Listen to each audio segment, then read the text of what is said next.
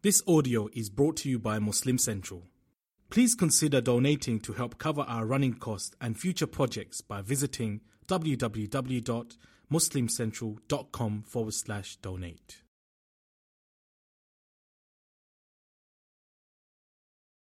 Bismillah walhamdulillah wa salatu wa salamu ala rasulillah wa ala alihi wa sahbihi ajma'in. Assalamu alaikum wa rahmatullahi wa barakatuhu. Wa alaikum. Alhamdulillah, it's really, really good to be here. Um, and um, really, so far, we've been really enjoying our time here in Knoxville. It's a beautiful part of the country, mashallah. A lot of natural beauty, a lot of uh, the wonders of Allah's creation are present here. We were up on the mountains yesterday. We took the motor hike up, and subhanAllah, it's just, it's unbelievable. It's mind-blowing. When you can witness Allah's creation, you can witness exactly what Allah subhanahu wa ta'ala points out as the reason to believe, as proof of why we believe and what we believe and who we believe in. When you can drive twenty minutes, you can drive an hour out and see exactly why Allah subhanahu wa ta'ala told us to believe, and you can witness that. It's really a huge blessing of Allah. So alhamdulillah, we got to witness that. I was able to take my kids up and, you know, kind of give them a little basic lesson on Iman. We don't, we don't learn, we don't teach Iman often enough. And it's very easy, it's very simple, Iman one oh one, it's from the Qur'an. Just simply went up there, made sure they looked around, they saw all the mountains, they saw things they'd never seen before in Dallas, Texas, and then just asked them one simple question. Who made all of this?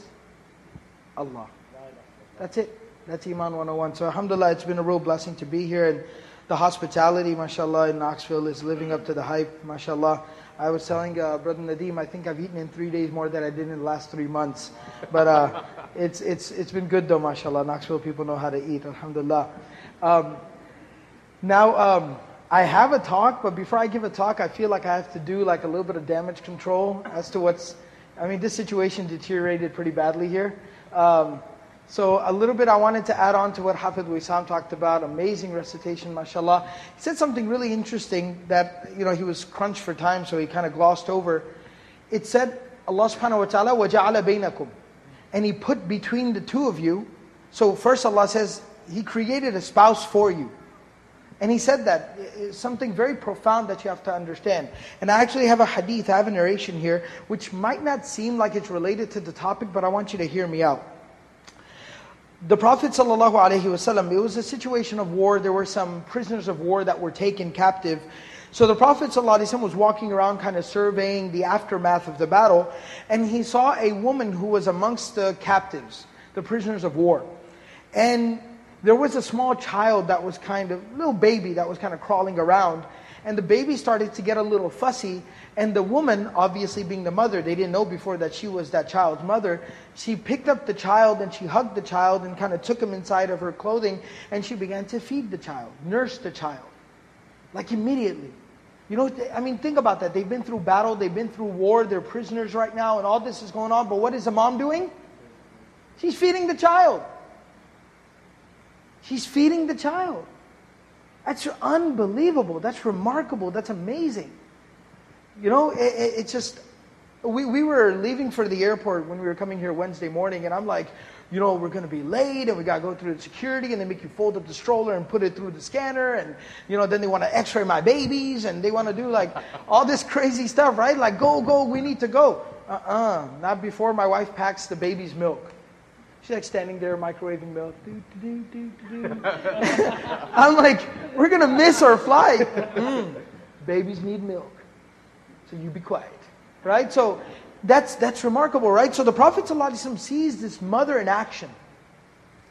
And the Prophet of Allah ﷺ, he says, أَتَرَوْنَ هَذِهِ الْمَرْأَةِ طَارِحَةً وَلَدَهَا فِي النَّارِ.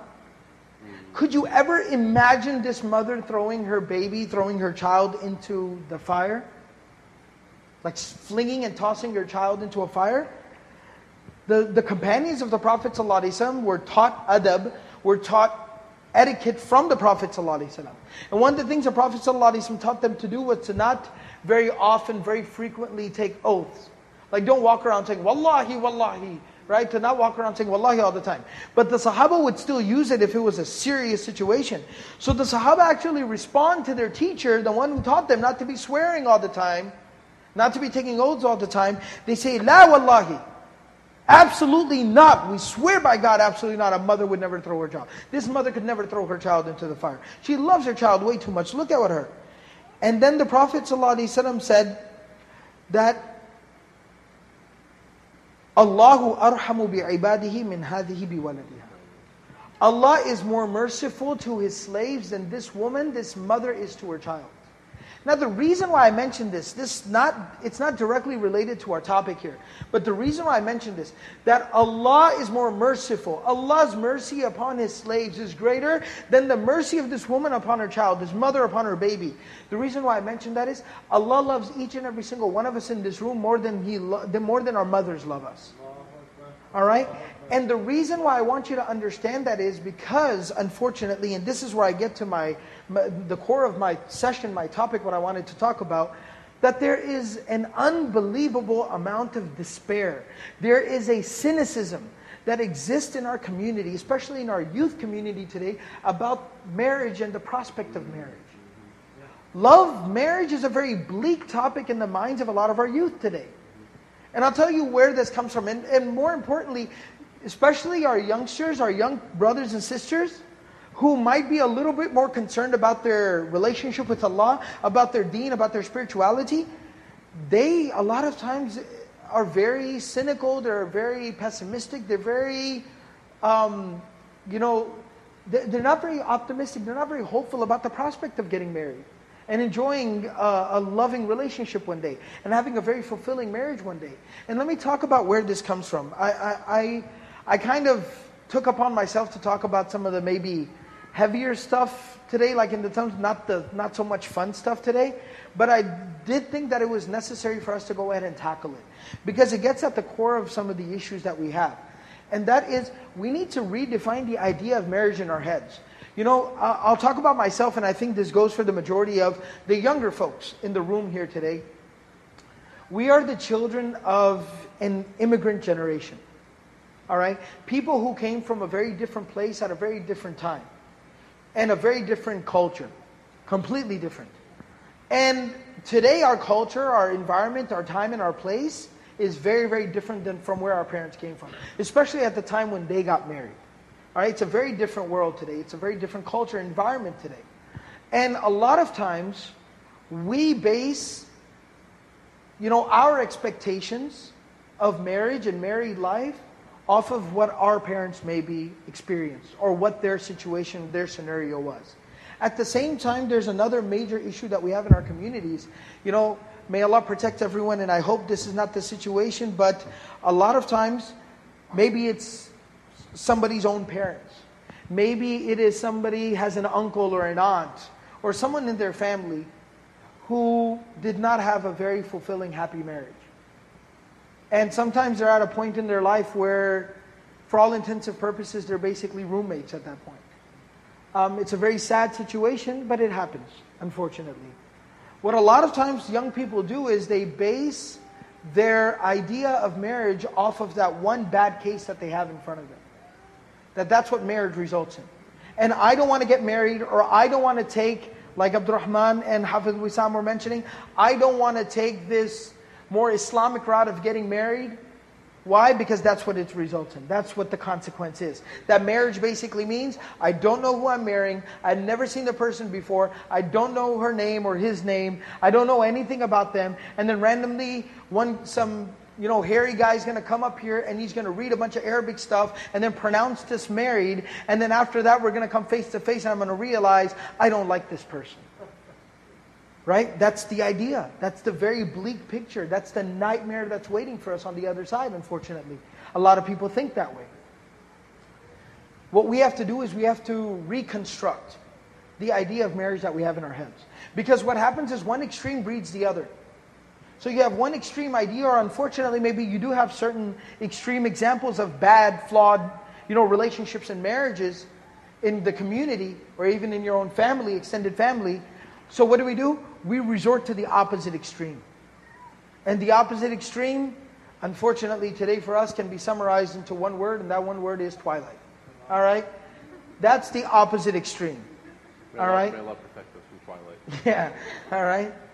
That's the opposite extreme. Where it's like we feel like we have to explore You know, whether it be dating, premarital relations, illicit relationships, we have to explore that, because if I don't do that, I'm not going to be happy. Because God knows Kim Kardashian was very happy for seventy-two days. Right? Right? Right? He's got treated. I mean, subhanAllah, you know, you know, subhanAllah, I, I, I often wonder, I often think, you know, um, in our day and age, yes, with all the temptations and all the confusion that's out there, when you have such like glaring examples, you know, in front of you, where these people have failed marriage after failed marriage after failed relationship, would these people become empty, hollow shells of themselves? When people will reconstruct, they, these people are like pretty much like eighty percent plastic and twenty percent flesh at this point.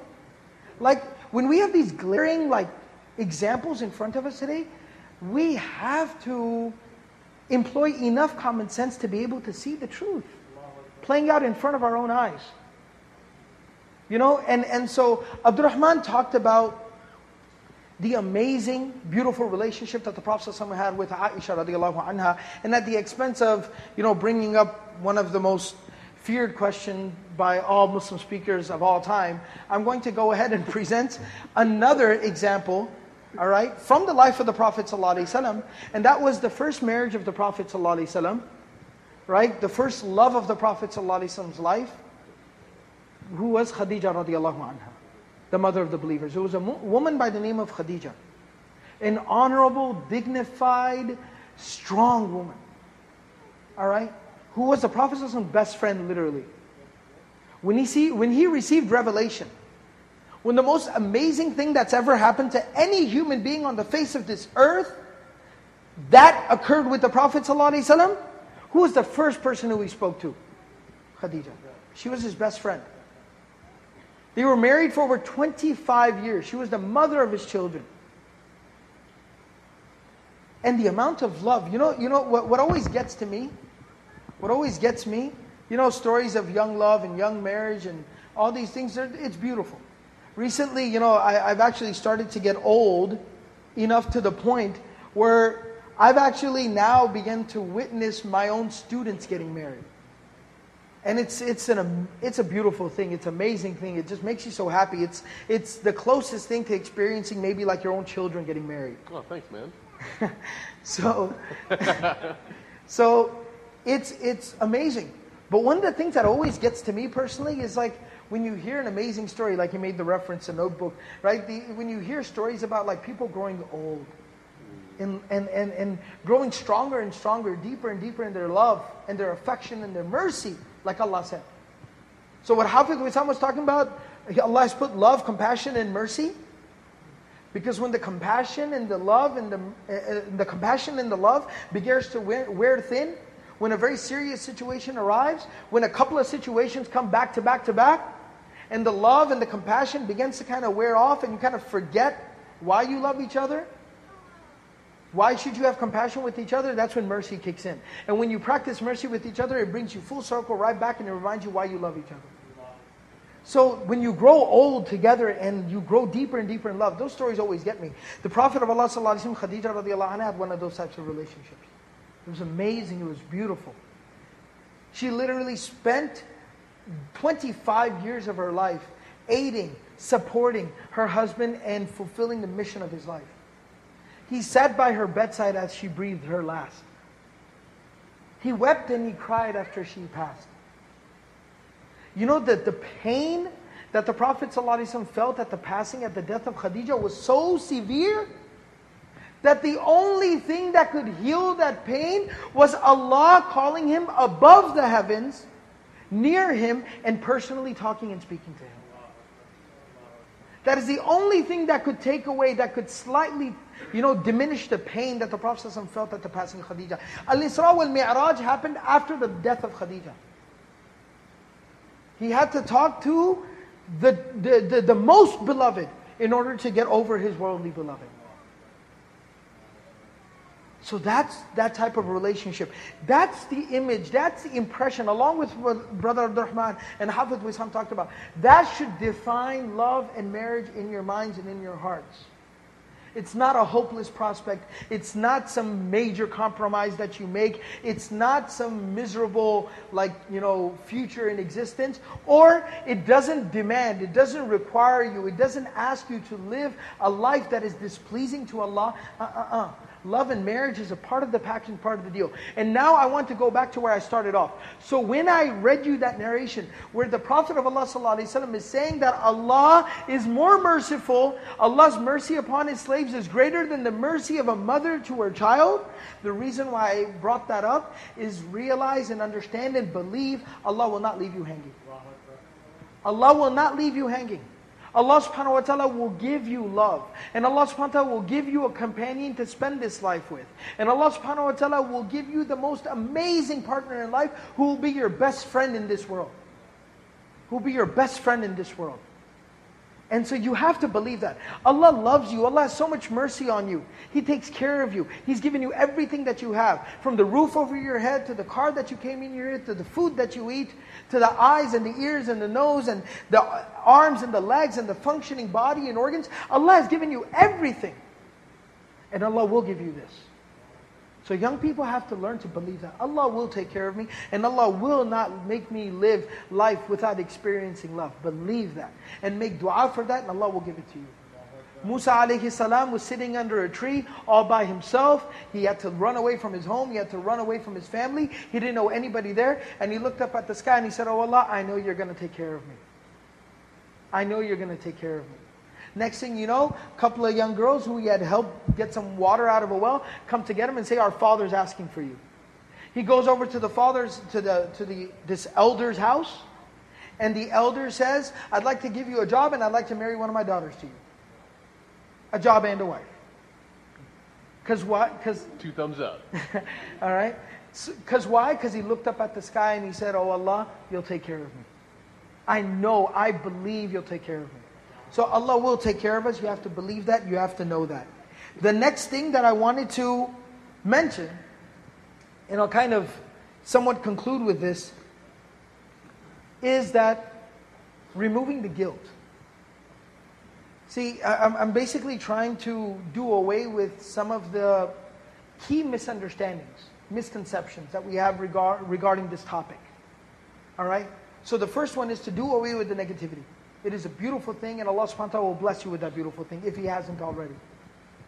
Number two is removing the guilt. All right?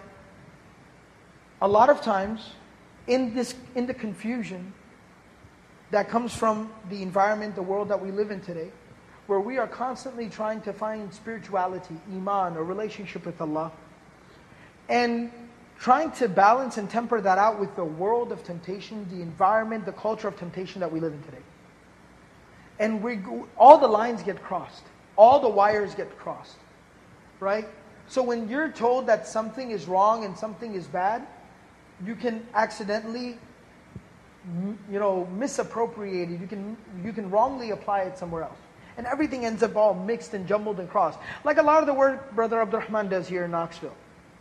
I mean, I, I feel like one of the most amazing things that he does, like just part of who he is and what he does and what he, alhamdulillah, has been able to accomplish, and he's doing that here for you guys now, is trying to, again, deconstruct this misconception, this misnomer, that fun is bad. That there is a such thing as good fun.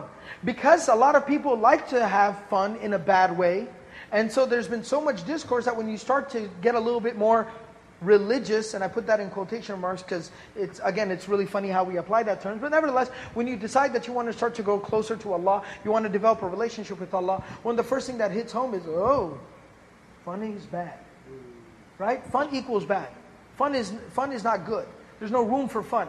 So what he does, a huge part of what he does, as simple as it might seem, as, you know, basic as it might seem, but it's profound, and that is, no, fun is good. It's just you have to figure out what is the nature of the activity that you are deriving pleasure from.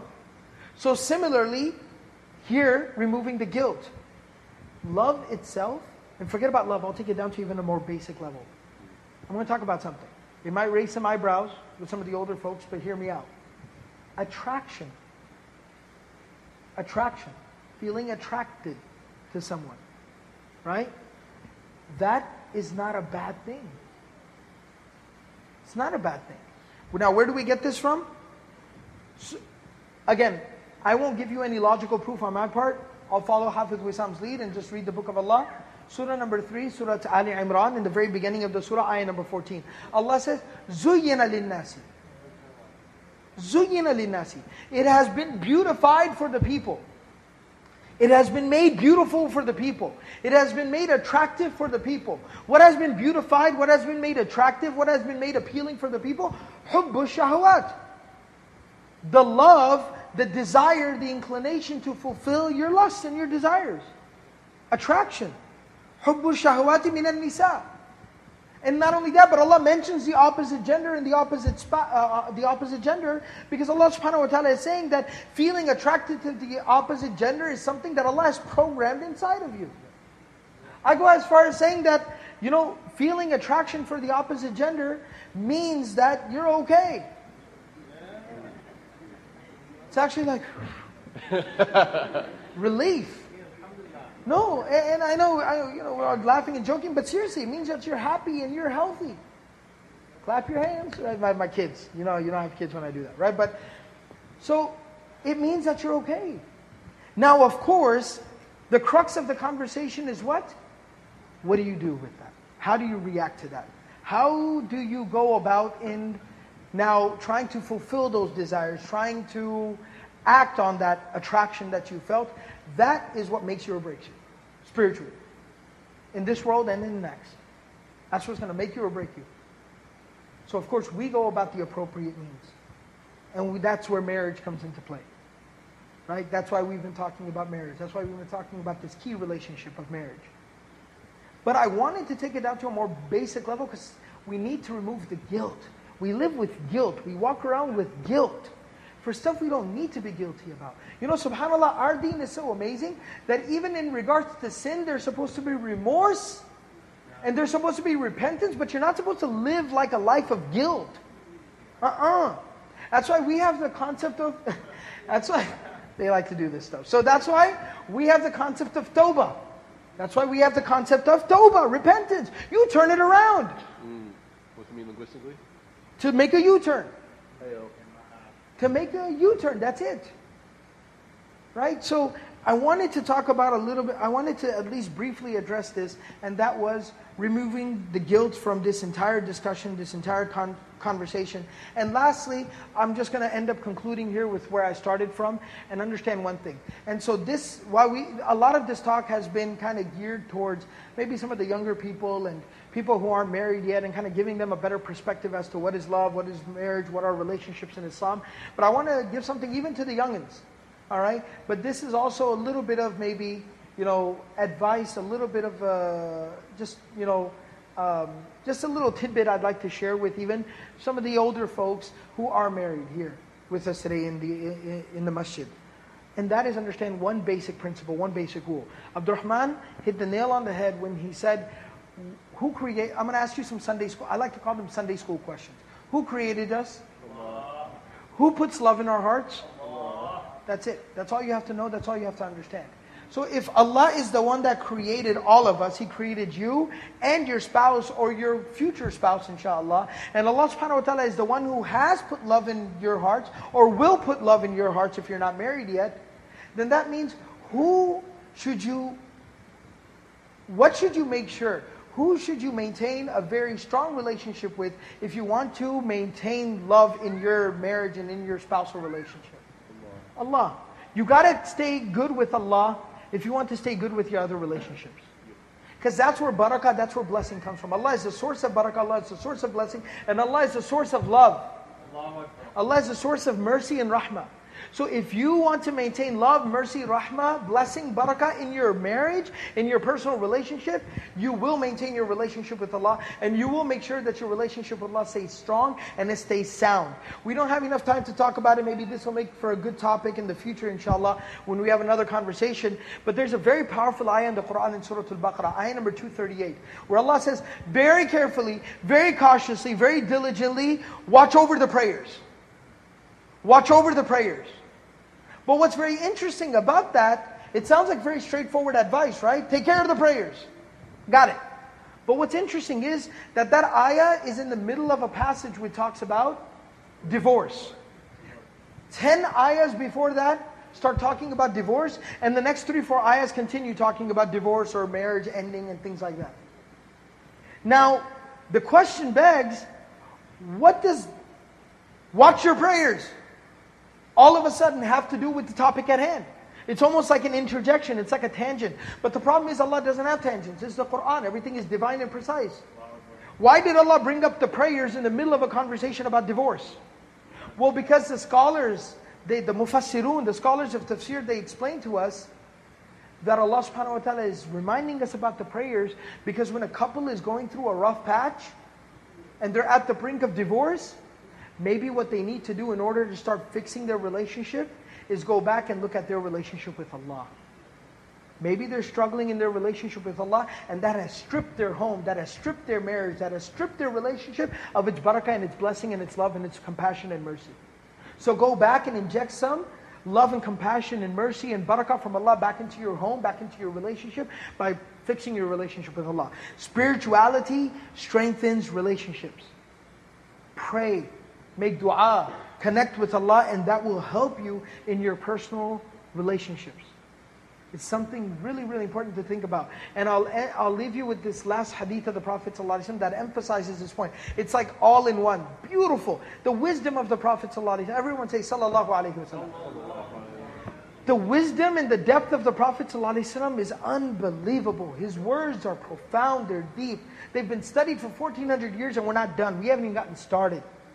Alright? The Prophet of Allah ﷺ says, Rahimallahu imra'an.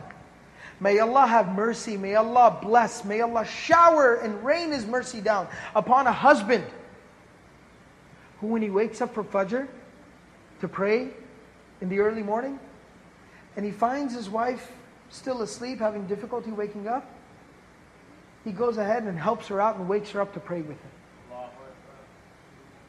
And then he turns around and he says, may Allah bless, may Allah have mercy, may Allah and rain and shower down His blessings and His mercy upon the wife who wakes up to pray and she finds her husband having a little bit of trouble waking up and she helps him up and she wakes him up to pray with her.